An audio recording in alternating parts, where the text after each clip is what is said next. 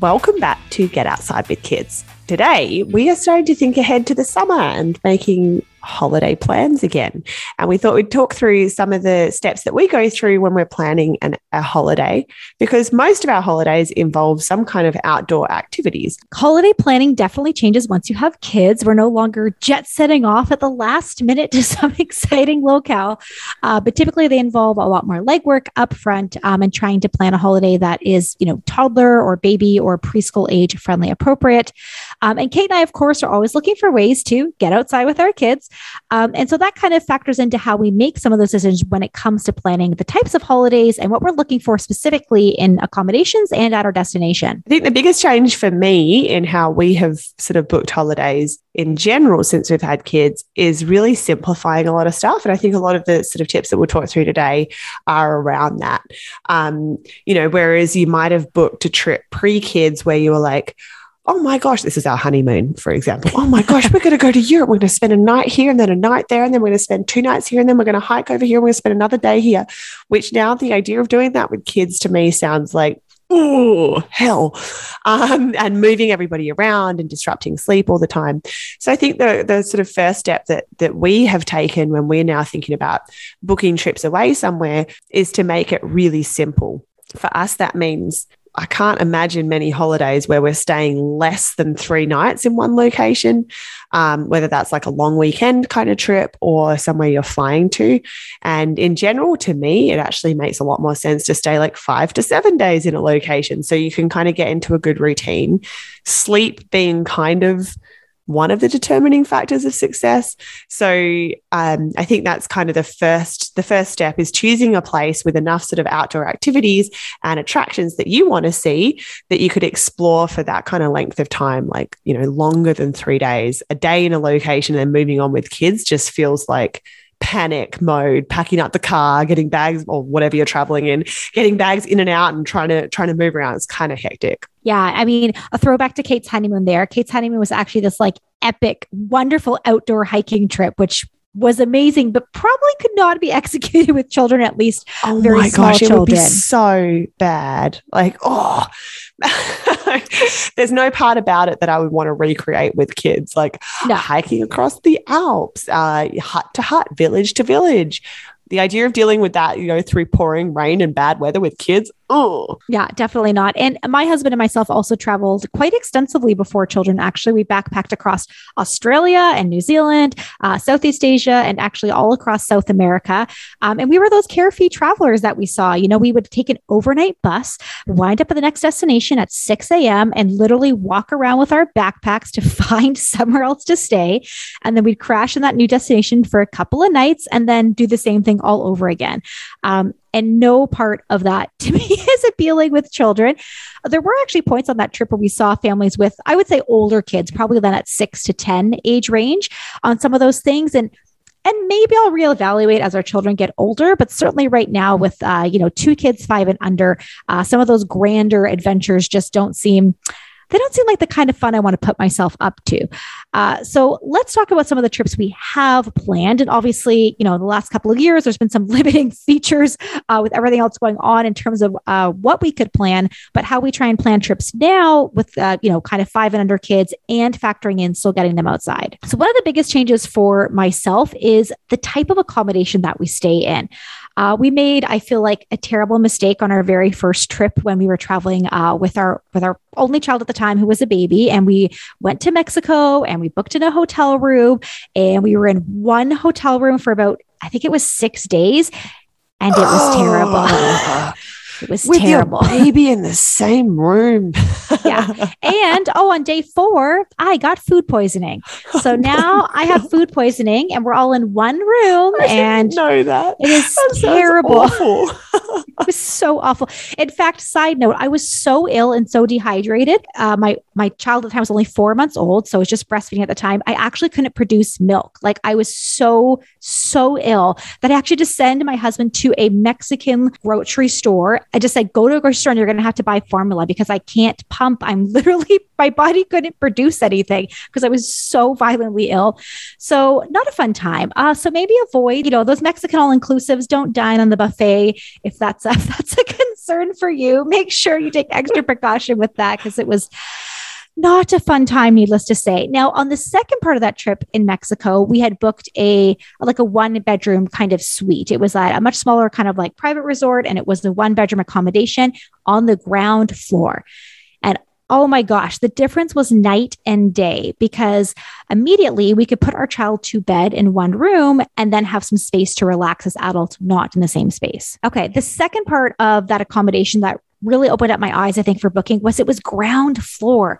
And again, if you're a new parent who's traveling and hauling a kid around in strollers and trying to get up and down stairs or elevators all the time, it's just really a non-starter to getting outside when you've just got that extra barrier.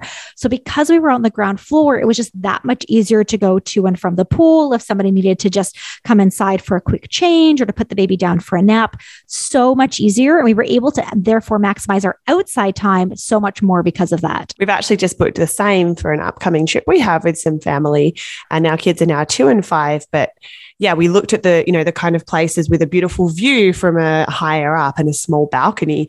And then we looked at places with zero view. You're looking out on nothing, looking out on a wall, but you have the grass space out the front. So presumably in the evenings, you could sit out there with the kids. They could play out there in a kind of safe place that's enclosed somewhat. Or after they've gone to bed, particularly if you've booked the one hotel room for everybody, you can actually sit out somewhere and not have to sit in a darkened hotel room, because you can't leave your baby by itself, apparently. Apparently that's not cool. Apparently, gosh, Heather makes these rules. So yeah, I think that's a really great tip. I think one of the other things that we have tried to do when we've traveled, particularly traveling to Australia to visit my family, jet lag is a really big deal, right? When you travel halfway around the globe, and with kids, it's not fun. I wish there was a way around that, but there kind of isn't. But, the time outside has kind of been the saving grace in a lot of those situations, because we were able to, use outdoor sunshine, outdoor time in the sunshine in the mornings to kind of help regulate everybody's internal clocks to the new time zone. So really trying to pull ourselves up out of bed when we're dealing with that jet lag, and getting the kids outside first thing, getting that sunlight on everybody first thing so you can start to adjust. And then I think the other thing about that when you're dealing with jet lag is trying not to overschedule, particularly in your first few days. When you're traveling with kids, you want to keep it super, super simple.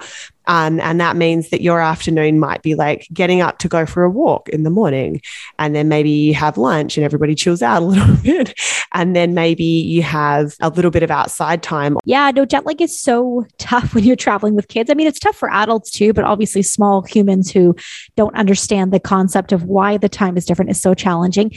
Another great thing that we've done, and I'm actually really looking forward to this year, we're flying back to Ontario for the first time in a couple of years to visit our family. And we've rented, it's like the bottom suite of a house. And this house is in like a giant grassy field that backs onto some forest space with some trails and things like that. And I'm really looking forward to just basically being able to get the kids up in the morning, get right outside. And another reason we rented this kind of space is when we fly back to Ontario, we typically have lots of friends and family we're trying to catch up with. In pre-kids, of course, we'd go to a nice restaurant and have a meal to catch up with friends. You quickly realize with 2 small children, you do not want to be dragging your child from restaurant to other indoor activity to catch up with people. It's just not conducive. So by renting this space, we're like, great, we can have people come to us on our schedule, as Kate mentioned, keeping it easy, and we can do the catch-ups outside. So this way, my children can run around and get their energy out, and hopefully there'll be like a few brief moments on this trip where I can actually catch up with a few people I haven't seen in a couple of years back in Ontario.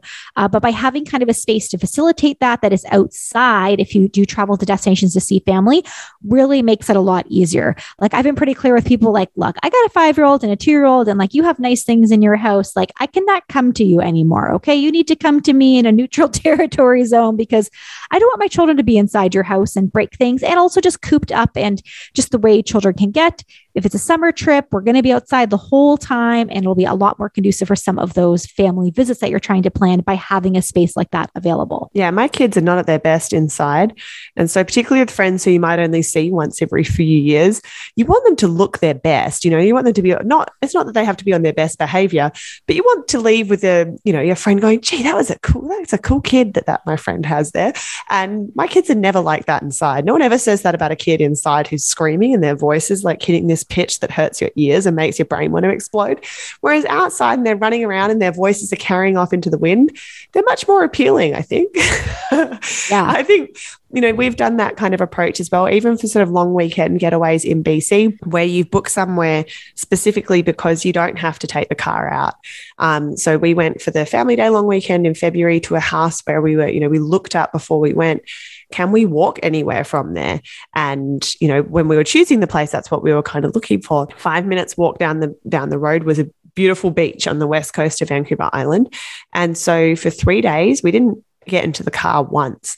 And it was actually really like, it felt like a good break from kind of bundling kids in and out of the car to be able to just entertain them with the space that's right there, to be able to walk to activities. And again, keeping them super simple. Like, if that had been me and my husband, we would have gone to that beach the first day and been like, oh, we're bored of it, we're done.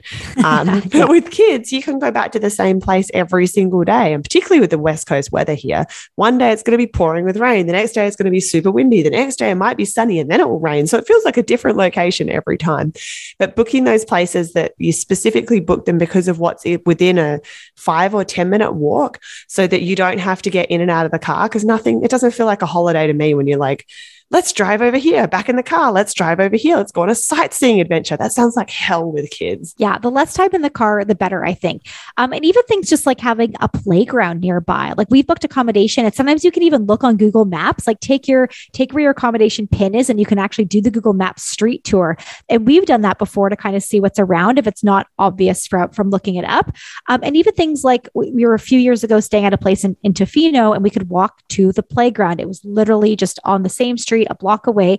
And that was so great. In the morning, if the kids were up early, perfect. We grab our coffees, go walk to the playground, and that kills an hour. Or in that time, you know, maybe when we were inside making dinner, the dads could take the kids out to the playground and we could sit inside with a glass of wine and make some dinner kind of thing. So just even the smallest thing that you can walk to get your kids outside, it just gives you a bit of a destination to go to when you're outside, whether that is a beautiful beach or a simple playground, or frankly, just a patch of open grass. But I'm definitely looking at those features now when I am booking. The other big consideration when booking, if you're looking for kind of that outdoorsy holiday, is I do a lot of hiking research typically before we go. Obviously, Kate and I are big hikers and our families are big into hiking. And so I typically will look for, if I'm looking for any destination, I'll look for destinations that have some kind of kid appropriate level hikes. So something that might be interesting to us as adults, but knowing that I've got to bring a 2-year-old and a 5-year-old up there with us, looking for a hike that, of course, is suitable for them as well. If you're looking for tips on that, of course, you can listen back to our episodes about hiking with a baby and some tips for hiking with a toddler for how to do that. But if you're interested in doing that, then having that trail information before you get there so you can kind of plan it out does make it a little bit easier. Again, pre-kids, we would have just shown up in a destination, rocked up to a trailhead or a trail map and just gone off. Probably not advisable now that you have kids, because I want to know exactly how long that trail is. Is it appropriate and safe for children? And to Kate's point, make sure I'm not overscheduling the day if we are trying to do a hike on our holiday. As we talk through this, I'm like, why do we go on holidays again? Because it's that same shit, different location, right? Like, there's definitely an aspect of that. But I think that's where you can just be kind of strategic about how you plan things out. You know, if you're going on a beach holiday, stay as close to that beach as you can, because getting in a car to drive 10 minutes and then getting back in the car to drive 10 minutes back again, they're kind of time killers. And Jen and I were talking earlier before we started recording about how her 2.5-year-old's having some meltdowns right now and doesn't want to do anything that you want to do. Nothing, does he? And so he won't get in the car seat. And it doesn't feel like a vacation when you have to fight the kids on that. So I think really minimizing the driving around. And if you're focused on one aspect of it, bearing in mind that you might only be able to do sort of one or maybe 2 outdoor activities a day. They could be really long ones. You could spend all day outside at a park or at the beach. But if that's really what's important to you about the trip, then you've got to be in close proximity to it. Because, you know, there are some parks, even here in BC, where it's like an hour drive from the local town into the gates of the park. And if you have to do that each way every day, you're probably not going to go more than once, because Kids in cars, just not that fun. Of course, all of this to say, we're talking about holidays here where you're not camping. If you are camping, we have lots of tips around how to camp with kids. You can listen back on some of our other episodes. We love camping. Some of the reasons why we wouldn't go camping are international holidays when we're traveling a little further afield. And also a lot of the trips we've talked about here as well have been in the kind of off season. The trip I'm talking about where we went on family day was February. I don't know anyone who's camping with kids in a tent in February in Canada, so definitely not. If you're interested in camping with kids, listen to some of our other episodes about how to camp with kids and particularly with babies, because we've got lots of tips and ideas and horrible mistakes that we've made with our kids. Yeah. I feel like we try and divide our weekends between camping weekends away. And then I call them vacation weekends because they are very different trips. And obviously we love camping it, but you get something different from a camping weekend and there's moments of relaxation there. But then for me, I'm sometimes I want to go away and actually still sleep in a real bed. I love spending time outside, but also spending some time inside with indoor plumbing, heating and air conditioning as needed, and a comfortable bed. Also quite lovely too. And then incorporating the outside activities with that as well. So I'm always kind of looking for a little bit of both is quite nice. Yeah. And it has, if you're planning a bigger trip as well, we've done this sort of road trip style as well, where you might be going to 3 days in one location, 4 days in another, 3 days in another. And you might be going from your home base and you might be doing some camping and incorporating camping into that can be awesome. But camping in a tent for us, I think the limit we can kind of hit with a baby is about 4 days before we start to get, everyone's a bit disgusting. They're pretty tired because no one's been sleeping if it's the middle of the summer and it's light. So being able to mix in a location where you can stay in somewhere indoors with doors. Doors and things like our standards are pretty low. Running water, a door, and a roof. But then looking out for these places, I can think of beautiful Airbnbs we've stayed at where it was a walk down to a lake, a walk to a park, and that's really all we did with our kids. And have just the most amazing memories from those trips, keeping it really super simple. Like everything else we say on our podcast, you keep it really simple. You don't need to, your kids don't care about seeing the sights. My kids they're not really museum type kids. They're happy, chucking a rock in a lake and they can do that in the most beautiful lake in the world or in a dirty pond in the back, I don't know, in the backwoods somewhere. So, they're not fussy about it. So ideally you find something that meets your kind of need to get away and is a good sort of scenery change from you, but can provide just tons of things for your kids to do, mucking around with rocks and sticks and water and that kind of stuff. Yeah. I think my biggest tip from all of this is book accommodation on the ground floor that attaches to green space, because that has just been, I won't even stay anywhere anymore that's not a ground floor on green space if we're really going for a holiday. It's different if you're crashing somewhere for one night, in between destinations. But I think all of our trips since having kids, it's a house that's got, or, the suite in the basement suite in a house that's got a backyard. It's just the way to do it, because then even those little times between, sometimes that time between dinner and bedtime, there's still another 30 minutes or an hour to kill and you're in a new destination. And my kids typically don't go to bed I'm saying on time with quotes when we're in a new destination. We were in, I think it was Wells Grey. Was that last year? Maybe the year before. And again, we stayed in kind of this basement suite in a house and they had a massive backyard. And so guess what? We'd feed the kids 5:30 and then back outside again we went, and the kids could just run around in the backyard for another hour just to try and run off that last bit of energy and finally kind of collapse into bed in exhaustion. But it's that time of the day where, 5:30, 6 o'clock, I don't really want to go out again, but I also know if I keep my kids cooped up, they're probably not going to go to bed either. So just being able to, again, sit on our back patio, watch the kids run around. And again, totally happy to be finding sticks in the backyard or just literally running in the grass. You throw sticks for your kids, Jen, like a dog? Yeah, they throw sticks. They get them, right? Right? That's what we're doing. That's pretty much like how you exercise a kid. It's kind of like a dog. Yeah. Yeah, the same.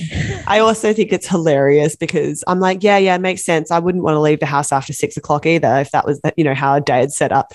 25-year-old Kate and, well, whenever we met, 27-year-old Kate and Jen would be horrified. Oh my God. We weren't even getting ready to go out until for another 6 hours. So, yeah. But I mean, I think that's just, it's like a lot of the things we say, keep your expectations pretty low on a holiday. Don't overschedule your kids. Ideally, don't book anything where you have to put money up front other than accommodations.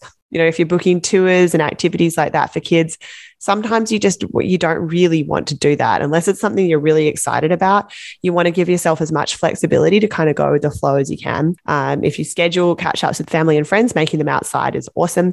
And just do your research into what's close to where your accommodation is. We really prioritize not using our car, and it helps to make it feel less like same shit, different location, and actually like a vacation. Yeah. No, those are some great tips. We'd love to hear how your planning for summer holidays are going.